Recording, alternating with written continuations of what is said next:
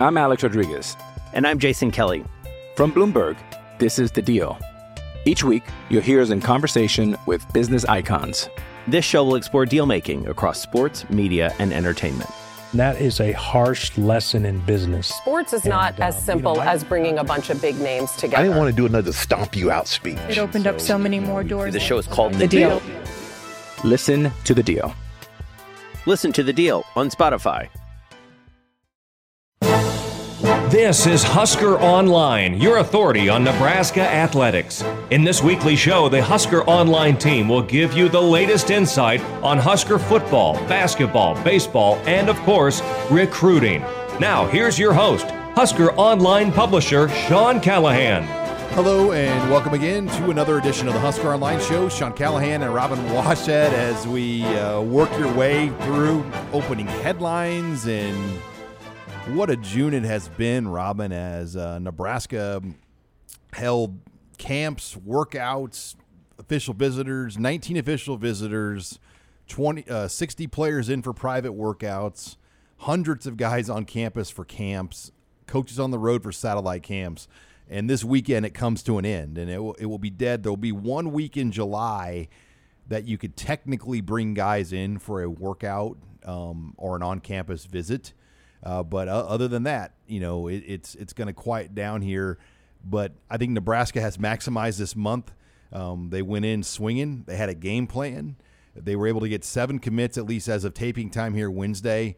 And I think the biggest thing we've learned this month is how small this class is going to be. And I think it's going to be that way for a lot of teams around the country until we learn more about the numbers and kind of what the NCAA wants to do with these COVID-19 extra years that have been handed out. Yeah, it seems like that's kind of the big unknown right now as far as how to formulate your upcoming classes, because we just don't know about the opportunities guys are going to have that are currently on the roster to come back for another season. How many are going to want to come back for another season? So that's going to be a really tricky thing to navigate around, I think. And I think you're going to, like you said, see teams probably keep their classes small until more answers on that front start to kind of clear up. Well, Nebraska, in their situation today, going into this season, they have 52 scholarship freshman players that are either going to carry a true freshman tag or a redshirt freshman tag. Wow. I mean, that's insane when you think about it in those terms. So I think there's also a sense that, you know what, no matter what, we're taking a smaller class this year because of the balance. I mean, they want to be able to have a better overall long-term roster balance with these numbers. And maybe you load up and take your 15 guys in high school this year if you can, and then you're going to have some other spots that you can use for the portal, because let's face it, the portal is only going to get bigger. Oh, yeah. And this situation that we're talking about right now with the numbers, it's just going to add more guys to the portal. Sure, because, you know, guys are going to be jumping into situations that aren't exactly what they maybe had envisioned. But, you know, for Nebraska's kind of current situation, you know, we talk about all these kind of hoops they have to navigate through with that extra year, but also they're trying to make up for, you know, almost 15 months of lost time in terms of in-person recruiting. And so, you know, just what's your sense on how Nebraska has done this month in terms of capitalizing on finally being able to get in front of kids, get them on campus with camps, workouts, visits, all that stuff, while also trying to maintain a balance of not, you know, having the floodgates open and then you're kind of in a bad position going ahead with your roster management once this extra year stuff kind of gets figured out? I think it's going to test the patience of the staff more than anything, because we've been so used to them having a full boat of 25 and 18 and 19 and 20 where they literally could sign, you know, and get a little bit aggressive and push it on the number situation. Well, now this is the first time since Scott Frost has been here that he's not going to necessarily have the ability to take a full 25. And then that puts you in a spot where, you know, you got a guy like Tyler Martin, a 4-star linebacker. Mm-hmm. Well, you have Jake Applegate and you have Ernest Hausman already committed as an inside and an outside backer. Martin's kind of a could play either or. He's closer to a Fadarius Payne type. Today, right now, they can't take his commit. And that's what's going to test you. You know, Vince Genitone from North Platte, 9 out of 10 years, he's probably an offer guy for Nebraska based on what he showed. Carson Haggerty out of North Dakota, he's an offer guy for a lot of teams in a full class year. But when you're talking about a limited class year, Hagerly is a Wyoming guy because he can't get a Big Ten offer right now because everybody has a slim down list of guys they're going to take. And that's where a Hagerly or a Genitone maybe gets squeezed out. And I think that's the hard thing. Because you're seeing a lot of guys that are running 4.4s and 4.5s, broad jumping 10-something, verticaling 36+, testing out well in all the drills, and that's still not getting them a 2022 offer. Yeah, and so, I mean, there's that side of it too, and then there's also the side of, potential guys that might be coming back. And I know there's a lot of questions about, who would be likely candidates currently on the roster that would be able to have an extra year of eligibility that would come back. And the first guy everybody asks about is Adrian Martinez and how that's going to impact Nebraska's quarterback situation, their future recruiting. Obviously, they're still heavily pursuing multiple quarterbacks in future classes. But, I mean, kind of what's your read on Adrian right now? Obviously, we have a whole year to kind of discuss this, but do you think that there's any remote chance he would come back for a fifth season as the starting quarterback? I think in his mind, he has it set that this is his final year, and the approach he's taken behind the scenes and things I've heard, I think he knows this is his last shot, because one way or the other, it's either going to go really well or really poor. And if it goes really well, I think that's his opportunity to try the next level. And I know people scoff at that take, but guys, when he was a freshman coming out of that end of that year, I mean, he was talked about as a guy that would only be at Nebraska for 3 years. Then his sophomore year, the snaps started going over his head. The receiver talent went down immensely. And the running back, obviously, consistency was not there. And then he got hurt. So his sophomore year really hurt him. And he did have moments last year where he looked really good. But they had him doing too much, which led to those fumble issues that we saw at times. And the interceptions weren't a problem other than the Rutgers game. I mean, he threw some picks in the Rutgers game. He went 5 games in a row before that without a pick. Mm-hmm. So there's a lot there to chew on. I mean, if he puts up the type of year he's capable of, 3,000-plus yards passing and very, very good rushing numbers, maybe 50 to 80 rushing yards a game, it's hard to say what they're going to do. I think at that point he's going to go pro and just try it and move on. I just don't know if he wants to go through another year of this. I think mentally he's preparing it like this is it. Well, and I just wonder how that's going to impact the quarterback room behind him, with that still technically on the table. I mean, yeah, it seems like all signs are pointing to him moving on, but there's still a chance that he might come back. And then what does that do to the staff? I mean, you currently have 2 freshman eligible quarterbacks on the roster. You have a commit, Richard Torres, in the 22 class. You're already recruiting guys for the 24 class. And so, I mean, I just wonder like what that looming question does for how Nebraska handles probably the most delicate position on the roster at quarterback. This is what they're going to have to do this season. You're going to get a read where it's going with Martinez. You're going to know. And then you're going to also know what Smothers and Haarberg can do. Mm-hmm. And as you get to November, you really got to know, okay, what do we think Adrian's going to do? And how are the other two progressing? And at that point, let's say Adrian moves on, then you got to decide, are we comfortable with Haarberg and or Smothers being the guy in 2022? If not, we need to find a portal guy that can be here in January to compete with those guys in the spring. And maybe it's a 1-year portal guy. Maybe it's a 2-year portal guy. Who knows? But I think that's long-term thought. That's where I'm looking at the quarterback thing. Because let's face it, you're opening 2022 in Ireland with Northwestern, a very good, accomplished defensive coach in Pat Fitzgerald. So you better have a quarterback ready for his first collegiate start and go against a good defensive coach like Pat Fitzgerald. Yeah, for sure. And, I think that the evaluation part of it is really the key component, because right now, people are kind of projecting, myself included, Heinrich Haarberg potentially being the number 2 going into the season, but that's based off 15 practices and winter workouts. I mean, there's such a small sample size really with both those guys that Nebraska needs to know what it has. And I think that might influence how they handle Adrian Martinez. And assuming they do need to go the transfer route, Adrian moves on, the doors are going to be substantially wider and more open to find quality quarterbacks than they are this offseason. Because right now, who wants to just come in and be a backup as a transfer, where now you're selling the pitch of coming in and potentially being a starter? I think that's going to have a much bigger talent pool to choose from if that's the route they have to go. You're listening here to the Husker Online Show. As you wrap this up, Robin, name, image, and likeness is on the horizon right now as July 1 is here. We saw the NCAA throw up a Hail Mary to the U.S. Supreme Court, and they got shot down. I mean, I think it was pretty unanimous. No matter which way the justices lean, left or right, all of them agree this needs to move forward. Mm-hmm. And, you know, the athletes need to make money and should have that opportunity to monetize. There's still one potential roadblock, and that is Congress.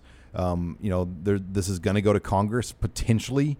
So that's the only thing that's going to get in the way of this from now to July 1. If it doesn't, it's going to start in Nebraska July 1. And they're going to be one of a handful of states that will be open for business. And this is going to change a lot of things forever.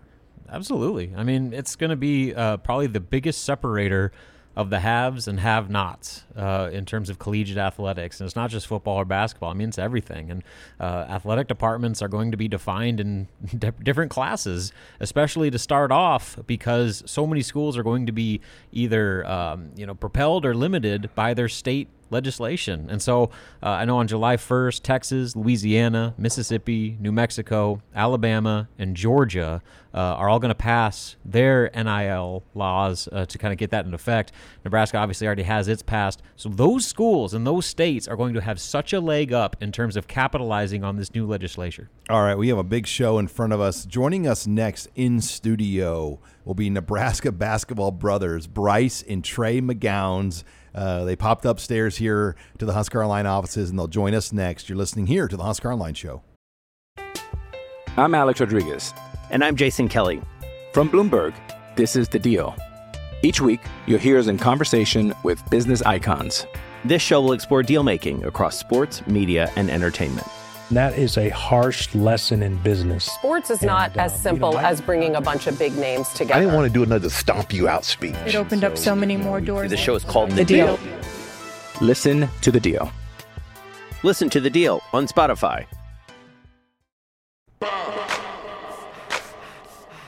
You're listening to the Husker Online Show, your authority on Nebraska athletics. And welcome back here to the Husker Online Show. Sean Callahan, Robin Washut, and as I told you, we have some very special guests in studio just making their way downtown here. Decided to stop in the post office and join us here at HuskerOnline.com. Brothers Bryce and Trey McGowens joining Robin Washut and I here, as you're going to get to know these guys very well on the basketball court for Nebraska. Bryce and Trey, thanks for coming up here. It's great to see you guys, and I know a lot of Nebraska basketball fans are excited about what's coming with you guys here this season at Nebraska. Most definitely. We expect a big year individually and as a team. So, Bryce, obviously you've just been here, but a lot of fanfare already for you. What's your early impressions of life in Lincoln and the beginning few weeks of your Nebraska career here? Yeah, so far it's going real well. Getting a lot of love, a lot of support early in the basketball process, and I want to thank everybody for showing the love and support they're giving me. We're talking to brothers Bryce and Trey McGowens here on the Husker Online Show. So what's going on right now? What does a Nebraska basketball player do in June? I mean, because you're all here, and, I mean, it's pretty intense. I mean, I don't think a lot of people realize, how much work you guys are putting in right now in the middle of the summer. I mean, that's right when we got back into it. Things were really hot, heating up. I mean, for us, we work out before lift. And then we'll have the lift, team lift, of course, and then team workout. And then we'll get shots up after. And then we'll come back later, before 5 o'clock, just to get some extra work. But this week we're kind of in the team workouts, and we look real good today in team workouts. I want to ask you, obviously last year was so crazy, when you get here, I mean, with the COVID stuff and all that, how different is the feeling around the program right now compared to the chaos from a year ago to now where you actually know who your teammates are. You've played games together. There's some continuity and chemistry there. I mean, maybe just describe a little bit the difference between this year's locker room and the workouts you've had so far compared to a year ago. I mean, it was just a lot of excitement coming off last year, how we kind of finished the end of the season. And then just coming forward, everybody putting in work at home or just together as a team. So, yeah, just we've been going real hard. Bryce, what's it been like for you? I mean, just knowing the expectations that have been already placed on you coming in as one of the only five-star recruits ever at Nebraska. I mean, obviously, you know, you're not the typical freshman walking on campus right now. How have you managed just those expectations and kind of stayed focused on what needs to get done? Really just continue to stay humble, come in and work every day, learn from, you know, the vets, including my brother, the coaches, the great coaching staff we have, and just continue to, you know, keep my head down and just keep working and continue to grow as a person and as a player. I just want to ask you guys, what does this mean for your family? I mean, I know this was the reason you're here is because Trey was here. I mean, for better or worse, but like for you guys to be able to play college basketball together. I mean, I know this is a big deal, not only for you two, but for your parents and, you know, for your extended family. I mean, just what does this coming season mean for you guys and your family? Personally, I think it means a lot to our family. I can just remember the day that Bryce committed, or it told the coaches that he was committing. I really didn't know because I didn't really want to get like much into it. Sure. Because I just wanted to let him make his own decision. But, I mean, when Coach Matt had told me that Bryce told him he was coming, then I think a couple days later he ended up committing. I was just super excited the whole week, especially the day he committed. I was just really, really excited. And Bryce, I know you had a lot of options. Mm-hmm. I mean, there's basically you had your pick of the litter for any school in the country, but you know, playing with Trey and obviously the relationship you had with Coach Matt and the rest of the staff was a big part of that. I mean, how much did that play into your decision? And you know, I guess when it came down to it, was there any other school you were considering above Nebraska at any point? Really, what came down to it was really just, you know, the connections. You know, connections are everything. You know, having an older brother that you know, our game complements each other off well, and you know, and just having you know, the past, well, you know, just us being brothers, sure. It means a lot, and really just, you know, the coaching staff, having NBA coaches who coached on NBA teams in our system, and off the court, you know, just having in the weight room, I would say, having Coach Kurt, you know, he's been working with a lot of great guys, and the time I've been with him for now, I've had great improvements over the past few weeks. Bryce, if you didn't pick Nebraska, who was the runner-up? Georgia. Yes, sir. With Tom, Coach Green. So, I mean, how often did you guys play together? I mean, before this. Never? This would be your first time? Well, we used to, I think, when we were 8 and under. He was 5 and I was 8. he used to carry us. So it's been a while. Okay. He used to carry. So I guess, Trey, obviously, you know, your brother comes with a lot of excitement for the fan base. But what should Nebraska fans expect from him? Someone who's going to give it his all on the defensive end and the offensive end. Big-time bucket getter. He can definitely put the ball in the hoop. He can slash, and what he developed like the past couple years while I've been gone, he used to not like to play defense too much, but he definitely can play defense this year. So he was telling me about his goals, and one of his goals was he wanted to make the defensive team. So, I mean, that's one of my goals too, so that should it would be great if we could make it together. So, I mean, what did you learn from last year about the Big Ten and about, I mean, obviously you played – Power 5 basketball before, but you know, what was it about this conference that jumped out to you? I mean, it was as good as the league has been in some time last year, and you guys got thrown right into it, you know, including a month layoff and then having to play basically every other day, it seemed like. Maybe just kind of describe last season and just how big of adjustment that was for you. Well, what I didn't know is how fast the Big Ten actually plays. I mean, when I watched the games and when I was younger, I think the Big Ten kind of played like slower pace. Sure. So like I always had that made up in my mind. But I mean, during the recruiting process when I was transferring, the film that Coach Hoiberg and the staff had gotten to me, and then just the breakdowns. Mm-hmm. I mean, I just saw myself developing really well in this system. I mean, this like last summer, I feel like I got a lot better. And then this summer, the strides I made so far, like Bryce said, with Coach Nate, mm-hmm. We got new GA, Hallis, Coach Hoiberg.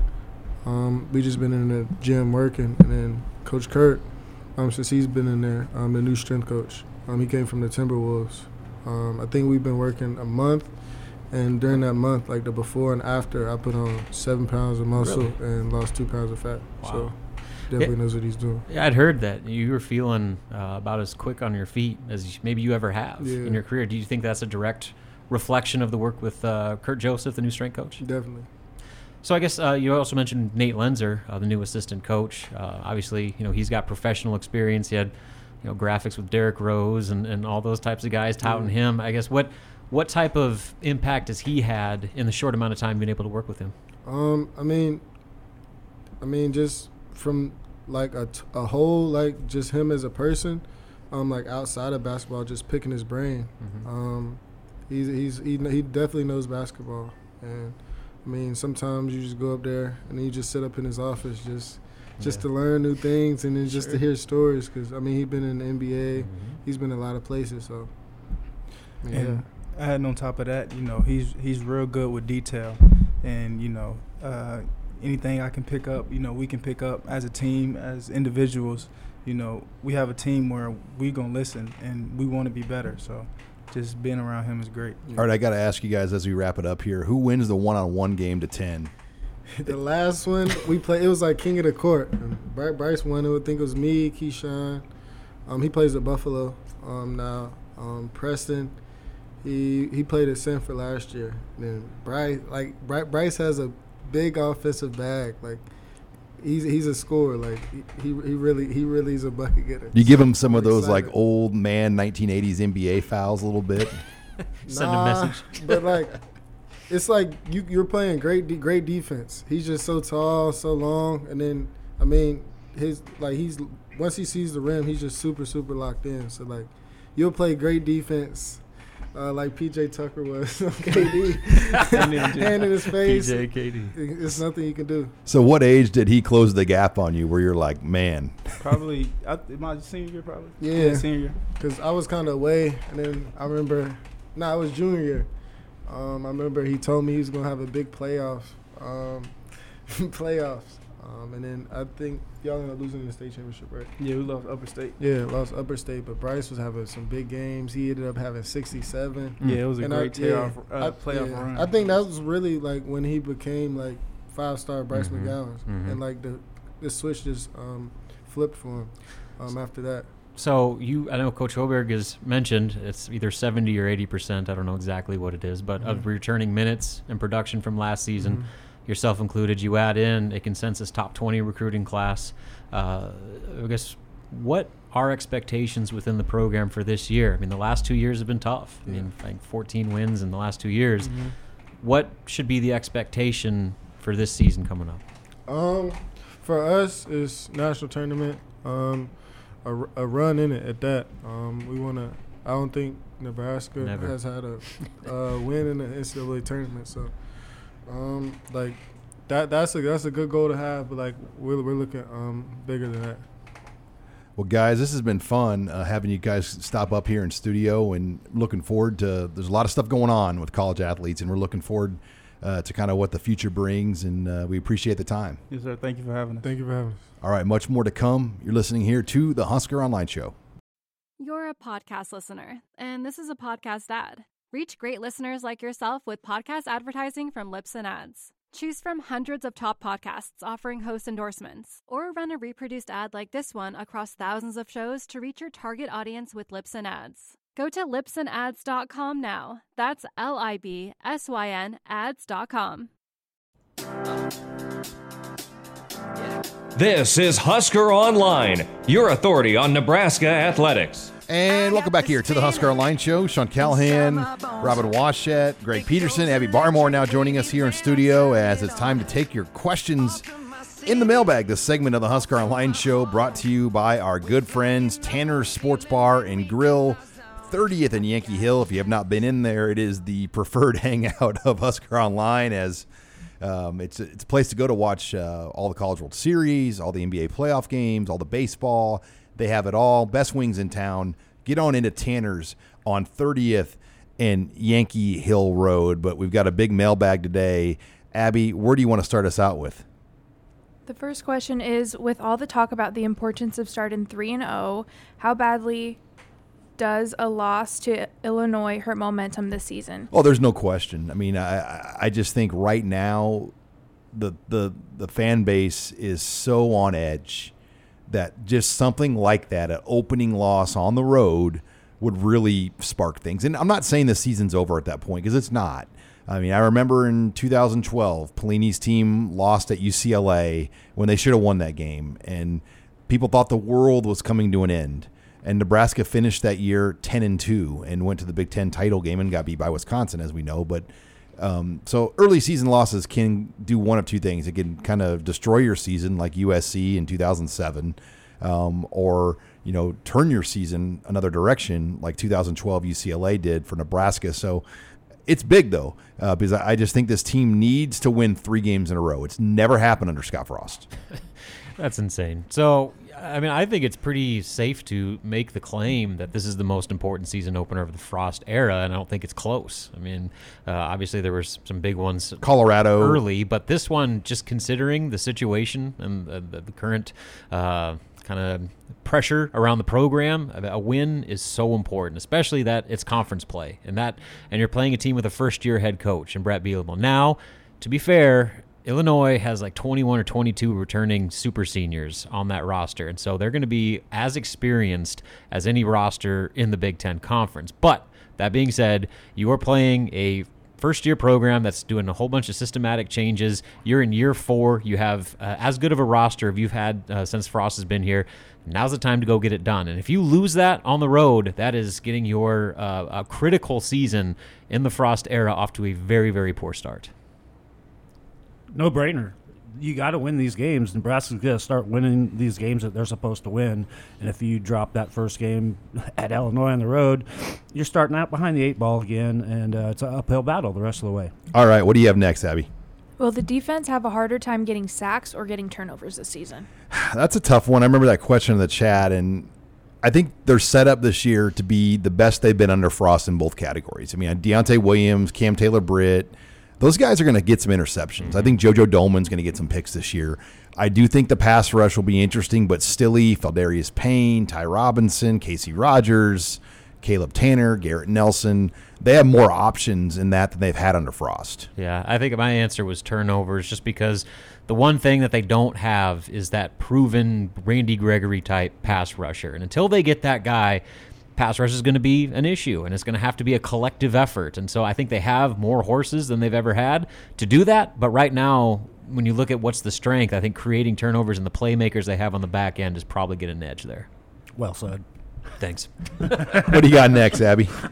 Will Marquis Stepp become a full participant in summer or fall camp? He is, I think, now doing some portion of it now as we speak. But, I'm more interested in his conditioning level. I mean, this is a large man. He's not a little scat back. He's got a lot of weight on his body as a running back, very thick tree trunk type legs. So how will his body come back? Because it's clear since high school, he's taken a pounding on his body, and that's the way he runs. And where will he be in the mix? Will he get good reps? And can you afford, are you able to give him good reps in camp right away? I think you have to at the beginning, because you kind of invested in this guy being a guy, but he's got to be in condition to do it. Well, then you got to worry about durability too. I mean, This is an injury that was still a problem for him months after his last game at USC. I mean, how much of an issue is that going to be even after this much time off to rehab?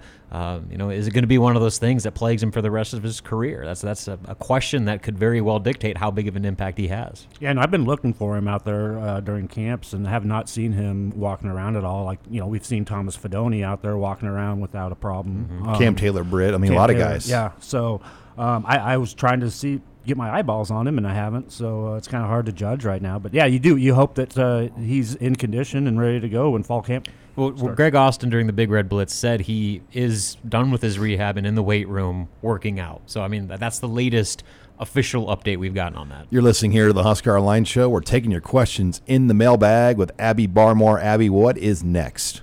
To kind of keep with the running back conversation, when we are facing a 3rd and 1, will the offensive line be able to give a good push, and which running back will you want taking that handoff? Yes, and I mean, I think you got to start. I think Gabe Irvin and Yant would be the two I'd go with in that situation. Marvin Scott's in there. I still think Irvin is the guy. If I had to name one today, I think he's got the leg up right now. Yeah, but Yant, I mean, that guy, he's going to have a role. And if he's going to have any one role, that's probably going to be it. Short yardage, bowling ball, just go get your 1 yard and move the chains. And if there's probably not a guy that fits that bill more in that running back room than Jacquizz Yant. I think you have to use him there. You're going to have to establish that right away, but you know the way Ryan Held likes to do things. He kind of goes with the guy that's hot. Mm-hmm. So that is going to dictate things during the game flow. What do you got next, Abby? To kind of switch to recruiting, so do you think that Vince Genitone from North Platte is going to get an offer? I think he's going to have to wait if he wants it. I talked to Al, his father, this week for a long time, and they were in Pullman, Washington, just wrapping up camp at Washington State, and he's kind of in this tough spot where everyone's short on numbers. He's done everything possible in terms of 40-time vertical, testing marks, drills. And Frost and Barrett Root have just told him, and even as early as recent as this week, you just need to wait. Be patient. And I think they want to be a Husker, too. It's not like they moved to Nebraska from North Platte. They moved to North Platte from Wyoming, and they're originally from the West Coast. His dad played at Washington State, but I still believe playing at Nebraska would be his preference. So I do believe I'd put it over 50% chance he gets an offer. I mean, 50 to 60% chance, I'd say right now. I mean, it's going to be close. It's going to be really close. Well, we know, too, in a normal year, yes, he gets an offer. This year, it's just going to be tough with the numbers that Nebraska is bringing in. We both really like the kid. You know, we've seen him in person, and he's a heck of a football player. And somebody's going to get a good one there. We hope he does end up here at Nebraska. All right, you got time for 2 more, Abby. What's next? We know that Dylan Raiola's recruiting is going to blow up. What chance do the Huskers have at getting him? Well, they've got to be a factor in 2022 and 2023. I mean, that's the reality of it. I mean, yeah. Scott Frost needs to be the coach here because it's hard to say what it would look like after if a change were ever to be made down the road. But the program needs to show that it's taking a step forward. I mean, I think that's the biggest thing. The Raiolas are very smart football people. They're not going to Dylan's not going to go somewhere that doesn't seem like it's on stable ground. So Nebraska football has to be on stable ground. I think that's the biggest thing. And if they are showing a good growth going forward, Nebraska will have a chance. Yeah, I think they have a great chance. I mean, the relationship Dominic Raiola has with this university, with this football program, and with Scott Frost is a major advantage. And you're talking about a kid that, when all said and done, has 5-star potential. So, I mean, they just got to do something on the field to justify kids wanting to consider Nebraska, and that's what it ultimately comes down to. If you start to win, all of a sudden the doors start open with, Raiola and all the other kids in the later classes. Yeah, you guys hit it both right on the head. This kid's going to get an offer from every Division I school in the country, and it's not a given anymore if you're a Husker legacy that you're going to end up at Nebraska anymore. That's just the bottom line. That's the way things are going these days, and Nebraska's got to have that winner for him to want to come here. All right, final question, Abby. What is last? We are less than 2 months away from the Illinois opener, and people are starting to plan their road trips. Where do you guys suggest for them to stay, and what's the best place to eat? Well, there's a lot of ways you can go about the trip to Champaign. There's 2 ways you can drive there, first of all. You can go through I-80, or you can go to St. Joe, Missouri, and take the highway, which is all 4-lane. Mm-hmm. That's the way we prefer. Sneaky good way. And it's more of a relaxing drive compared to dealing with Interstate 80. So, or you can fly to Chicago and drive, or you can connect on American Airlines into Champaign through Chicago. So there's a lot of ways to get there. It just depends on how you want to do it. But you can do a weekend in Chicago. You could easily drive in on Saturday morning from Chicago, go to the game, come back to Chicago after. It's like an hour and a half, 2 hours. Yeah, and on Saturday morning wouldn't be bad. Now, yeah. Friday at like 2 when we get in town, it's usually a bad drive. Yes. Yes, it is. And it's not a pretty drive. No. It's very rust belt. It's not a Chamber of Commerce drive from Chicago to Champaign, but you know, it's an interesting hotel town, Robin. The best hotel I said on the board, there's the I Hotel, and that's kind of like the official university hotel. It's full service. That's where the team stays. My wife actually stayed there for a wedding in Champaign the same day as the Purdue game this year when Illinois played Purdue in Champaign, and it's really nice. But we like the Town Place Suites down there. It's downtown. It's in walking distance from a lot of the festivities. Which is important. Papa Del's Pizza is a great place to hit up in Champaign. Yeah, so for food, that's probably my number one rack. The barbecue. And then there's Black Dog Smoke and Ale House, which... There's two locations. It's legit. Yeah, there are two locations, and you know we've only been to one, but it was legit. Seven Saints is kind of a burger-type joint that was highly recommended from some of the natives. And if you want a steak... Go to Hamilton Walker's. That's where we went. Yeah, it's not a prime steakhouse for our steak snobs, which Rob and I are kind of become steak snobs. Yeah, but it was a quality choice options. Yeah, and it's got a little nicer vibe to it. So you know, there's some sneaky good spots. You know, Champaign, Urbana, that area gets kind of knocked a little bit on not being the most coveted destination in the conference, but you can have a good time there. So if you are going out there for that opener, Nebraska fans' first chance to go to a Nebraska football road game in almost 2 years, year and a half. Then those are a couple good spots that we would recommend. And it should be an easy ticket to get. It always has been. Now with Brett Bielema in his first game, and Nebraska fans traveling, I mean, I wouldn't be surprised if that place is close to full. Yeah, good point. And they have a tailgate set up where there's like a field, like I don't know if it's a practice field or whatever, that's right outside the stadium where I think you just walk in and you can set up shop there. They have live music going on. So it's the tailgating is right next to the stadium. So in that regard, it's nice. Yeah, what else are you going to be doing August 28th, too? I mean, it's before Labor Day weekend. It's the week before, so I think a lot of people might just say, the heck with it. Let's get in the car. Let's get a hotel. Let's go to Chicago. Let's stay outside or in Champaign and go watch Nebraska play a game. Have a beer in the park. I mean, just get back to it. Exactly. We need it. I'll probably be in San Antonio watching Richard Torres play. Does he open that weekend? I haven't looked yet. I've got Brian Munson all fired up to go. So, all right. Well, that wraps it up for the mailbag. We're going to come back in the show here, and Greg and Abby, we're gonna talk camps and put a wrap on camp season. You're listening here to the Husker Online Show. You're a podcast listener, and this is a podcast ad. Reach great listeners like yourself with podcast advertising from Lips and Ads. Choose from hundreds of top podcasts offering host endorsements, or run a reproduced ad like this one across thousands of shows to reach your target audience with Lips and Ads. Go to lipsandads.com now. That's LIBSYN ads.com.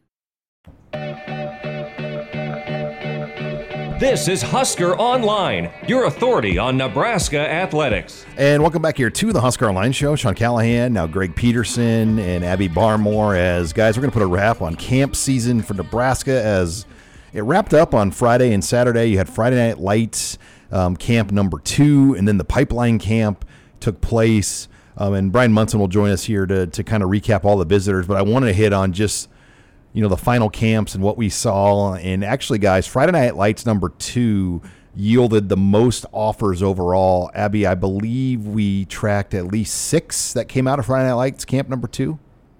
Yes, I would agree with that. There was a lot of guys that came up kind of as a surprise. They came up from Chicago, that area. Group of 4 of them. Yeah.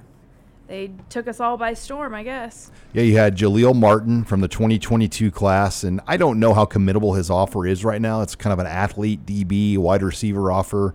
Then you had Logan Lester, a 2023 wide receiver. And then Malik Elzey, another 2023 from the Chicagoland area. And then Elmarian Stewart, 2024 from the Chicago area. And they also made an offer to Watts McBride out of Iowa, a 2023 defensive back. So, a lot of attention, Greg, went to Dylan Raiola in this camp and what he showed, and rightfully so. But Yeah. There were a lot of other guys that left Friday night's camp with offers besides Dylan Raiola.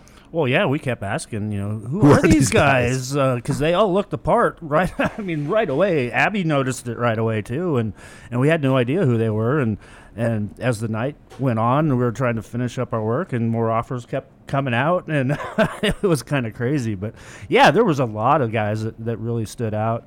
You know, I really like what Davion Hall looks like now with his body. My goodness, he's a specimen. So, yeah, he was very impressive looking, too. And Benjamin Bramer, again, shows why he's already a Nebraska commit for the 2023 class because he's a stud. But, yeah, Dylan Raiola, you know, we were both just – wow. We've been doing this for 20 years. I don't know if anybody's that we know that's seen more high school football games and players than I have. But, oh, my. I mean, I'm still amazed by what I was seeing. He's 6'3", 230, by the way. Yeah. I mean, I've never seen anybody be able to throw the ball like that at that age. It's just insanely just beautiful. But, yeah, I mean, a lot of other things to say. But, yeah, obviously, he just stole the show.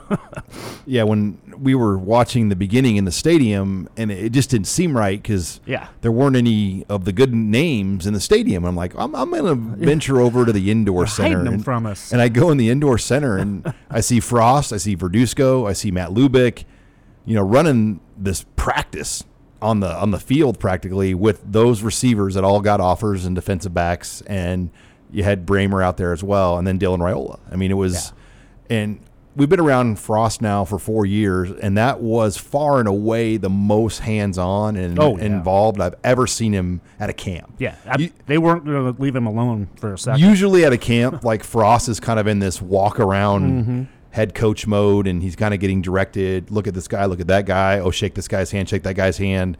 This is Dylan Raiola. You're the head coach of Nebraska. You played with his dad, and you're going to run this workout with him for an hour. And it was funny, too, to watch that Scott Frost was the one who went over and shut Dylan down. You know, while they were throwing one-on-ones, Frost went over, patted him on the chest, and said, good work. You don't have to throw anymore tonight.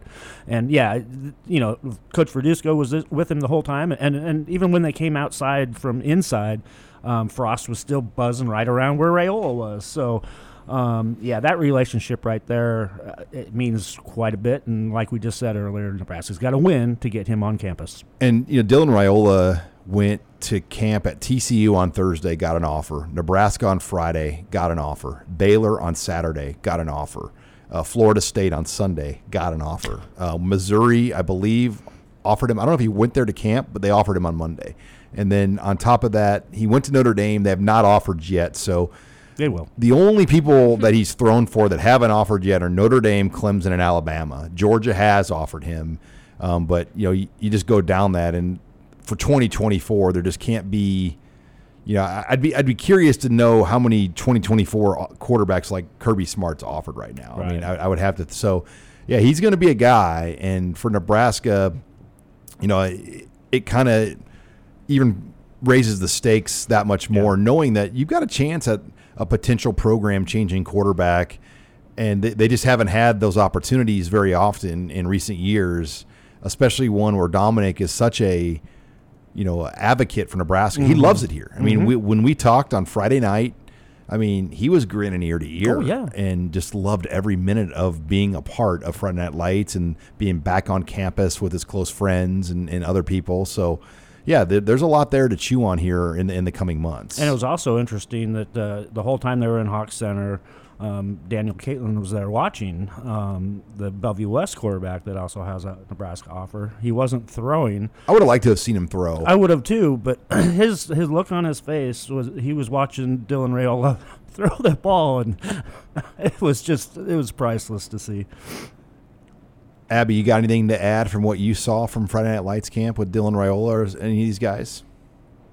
Yeah, there's a couple guys that also stuck out to me. They had Garrett Oakley there. He's a Northern Illinois tight end commit, and he actually had a private workout with them earlier in the day at outside linebacker. And Garrett just said that it was really important for him to come and work out at Nebraska. He's from Columbus, and so it was just fun to work out in Memorial Stadium, even though he's not planning to come here, but to show the coaches what he's got. And it's always been a dream of his to, you know, be in Memorial Stadium and interact with those coaches. Yeah, these private workouts, Abby, and you worked a lot on them with Brian and I and Mike on Fridays. They were in a whole nother kind of layer to the story where, you know, only a few kids got offers out of these private workouts. I believe, was it 3 we tracked that came out of the, yeah, they offered 3 people from private workouts, Jake Applegate, John Pastor, and Jordan Vandenberg, who ended up committing to Penn State. Mm-hmm. But there are a lot of guys I think they just kind of put on the list that could be offer guys like Vince Genitone, Carson Haggerty. You know, there were a lot of guys that really worked out well. Some junior college offensive linemen came in from Butler and Iowa Central that are kind of on the burner, at least, so to speak. You're listening here to the Husker Online Show as we put a wrap on camp season. And as of now, we don't expect there to be any private workouts this week. But they did 3 weeks of them in a row, and I would venture to guess Nebraska probably did more of these than anybody in the country. Around 60 guys came in, and Greg, a lot of the coaches and people I talked to around the country, now places like Iowa, they're not doing them, but Nebraska really got a lot out of these, and I think the hope is the NCAA is going to allow these private workouts in the future. Yeah, and I think that other schools are taking notice of how successful it's been, and they're going to, as usual, follow Nebraska's footsteps in being a front runner in college football.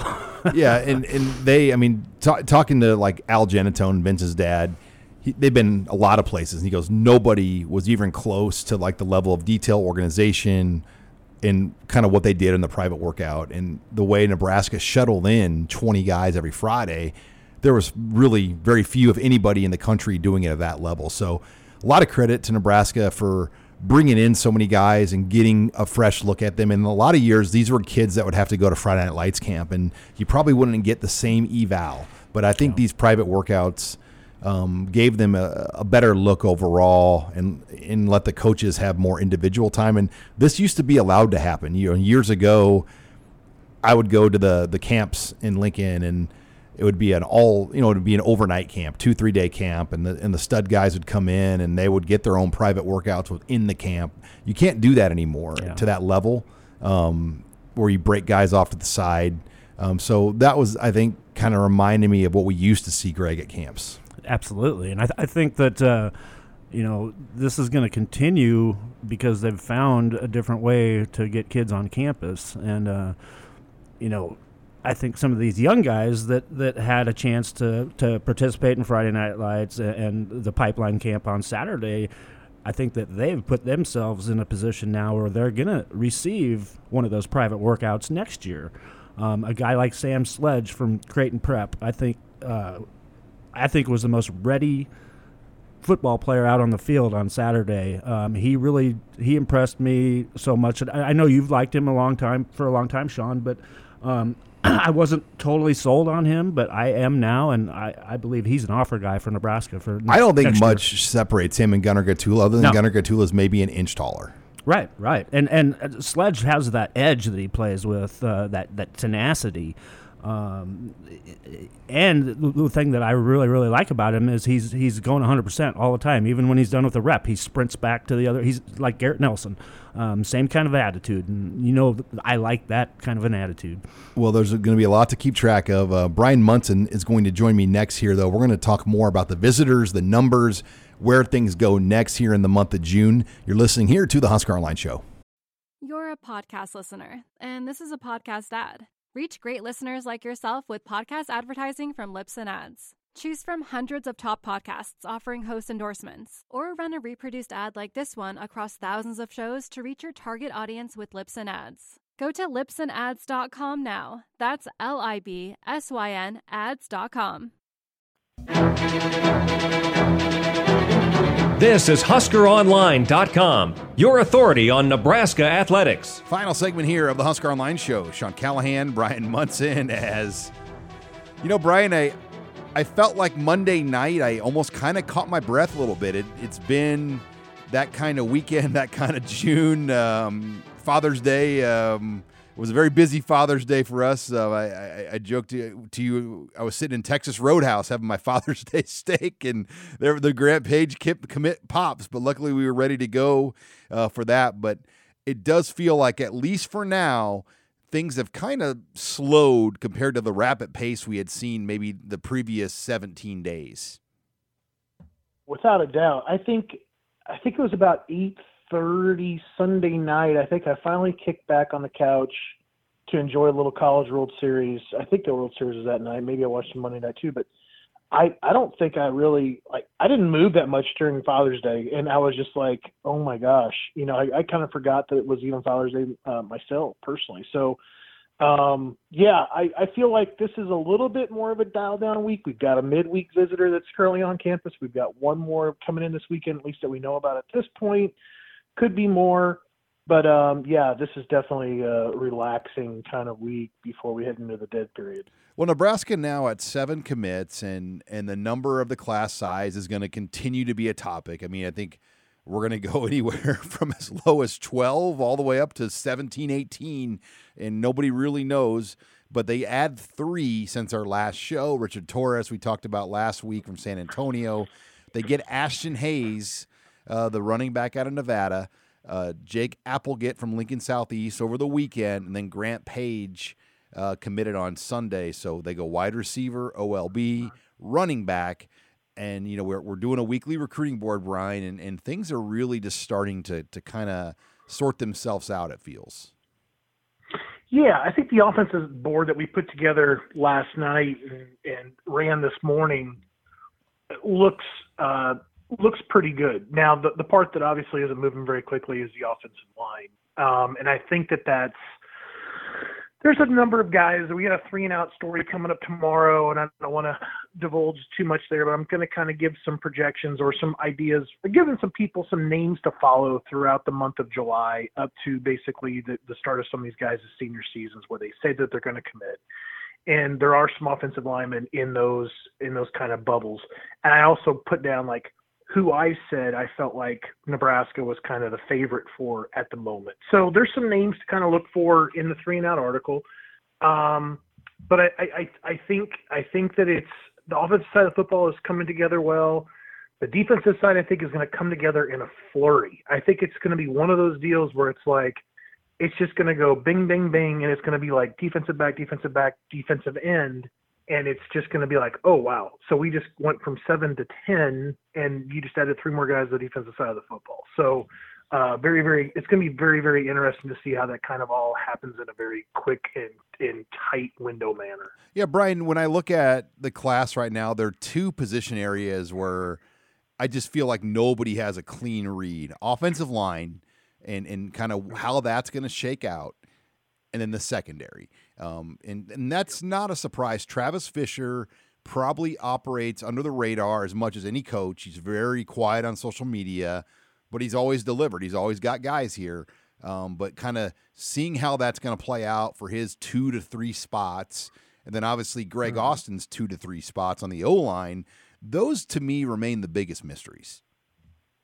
I completely agree. In fact, you've got maybe a guy that's going to take an official visit before he commits, and John Pastor, that could be the guy that grabs one of those 2 to 3 spots for Greg Austin. So, and then if you look, I mean, I think that you really hit the nail on the head with Fisher when it comes to the guy that kind of goes out there and has a couple of his low key dudes kind of hanging around out there.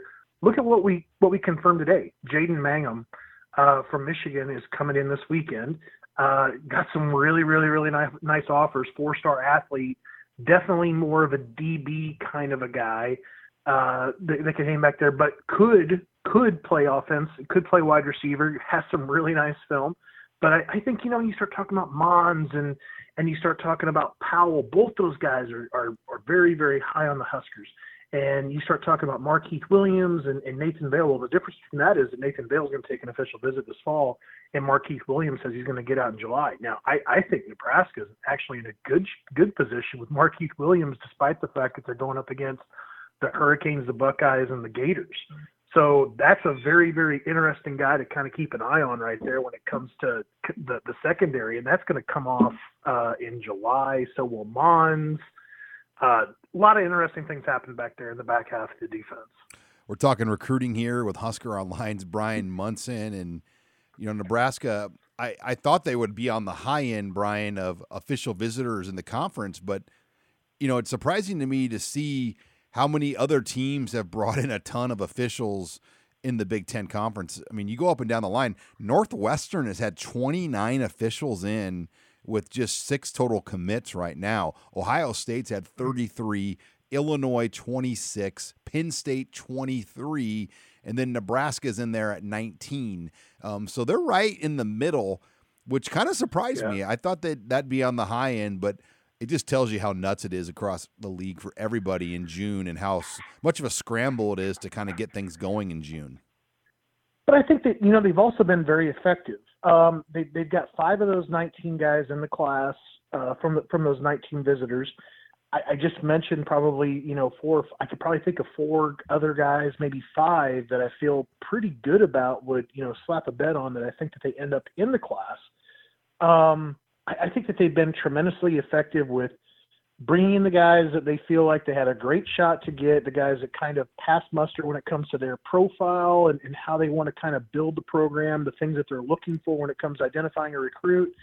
They're going about it a little bit differently this year, and I think to a lot of people that's music to their ears, because I think that the high numbers of attrition when it comes to South Florida guys just not panning out, when it comes to other situations. I think that they're really trying to get this down to kind of a science to figure out like what kind of guy is going to work, in that situation, obviously. And I think that they're really trying to push that this year. We're talking recruiting here with Brian Munson. I want to hit back on that offensive line. Pasteur. Brock Pasteur. There's a name for the past. I get it all mixed up there with Pasteur, but he's not coming in, at least as of now, for the weekend, and he's going to be at Kansas State, but he's been to Nebraska twice, once for a private, then 2 weeks later for a pipeline. I'll be curious how that shakes out, especially if Kansas State, who kind of needs to get one on the board against Nebraska. I mean, if you talk about a team that's just been shredded up by and then I kind of chuckled. I was talking to Quantavius Gaskins, the corner Nebraska offered, and he's visiting Kansas State this weekend too. So like they've kind of squared off more than we've ever seen before for some of the same kids. Yeah, and Pasteur. So I thought maybe he might go ahead and try to get an official visit in this weekend as well. And I was like, well, maybe we can confirm another guy. Well, he's going on vacation, so that's not going to happen. So that he is out of the equation, wants to make a decision before the start of his senior year. I would say right now that it looks very, very good for Nebraska based on what he was kind of telling me tonight. So I know that the folks on Red Sea Scrolls are looking for a little bit more KSU board reaction material, but they may get some there with Pasteur when he commits to Nebraska. If you don't know what we're talking about, Mike Mattia does a thing called Message Board Musings, where he takes the opposing team's fan bases when something bad happens to them, where it involves Nebraska, and so Nebraska's beaten Kansas State, I believe, for 2 or 3 guys here in the last week, and we take those board postings on the Red Sea Scrolls and get the popcorn out, and everybody just gets a good laugh reading those. And so they will be interesting to see. But I'll tell you this, Brian, who's visiting Kansas State this weekend too? Vince Genitone. Who's that? Vince Genitone. Wow. They slid in and got him in this weekend. So keep an eye on that. Everybody wants to offer Vince, but when you're on these COVID light scholarship numbers, he kind of doesn't make the cut, but they might come in and try to get this one, knowing that Frost wants to offer this guy. Yeah, that would put some salt in the wound of the old super seniors COVID kind of thing hanging over Nebraska's head right now, because I think that in any other year, Genitone has an offer. And that's really depressing to kind of say that, it's impacted this 2022 group as much as the 2021 group was impacted before with the extended dead period and the pandemic, et cetera. So, good for Genitone. Heck of a player, tested incredibly well, would be an amazing fit, you know, somewhere. He's going to play Division I football, no doubt about it. He is a Division I football player. It's just a matter of where will that actually be. Well, lots to keep up on, as we do expect some news to break always here in the month of June, as this is it. Then the dead period goes into effect Monday. But we still think from now until 4th of July, there's going to be a lot of pieces that move. So make sure you follow Brian Munson, Mike Mattia, Greg Peterson, everyone on the Husker Online. Abby Barmore, I'd be remiss if I forgot our newest member of our team, who's been outstanding with her work this June as well. So make sure you log on to HuskerOnline.com. Thanks again for joining us this week on Husker Online, your authority on Nebraska athletics.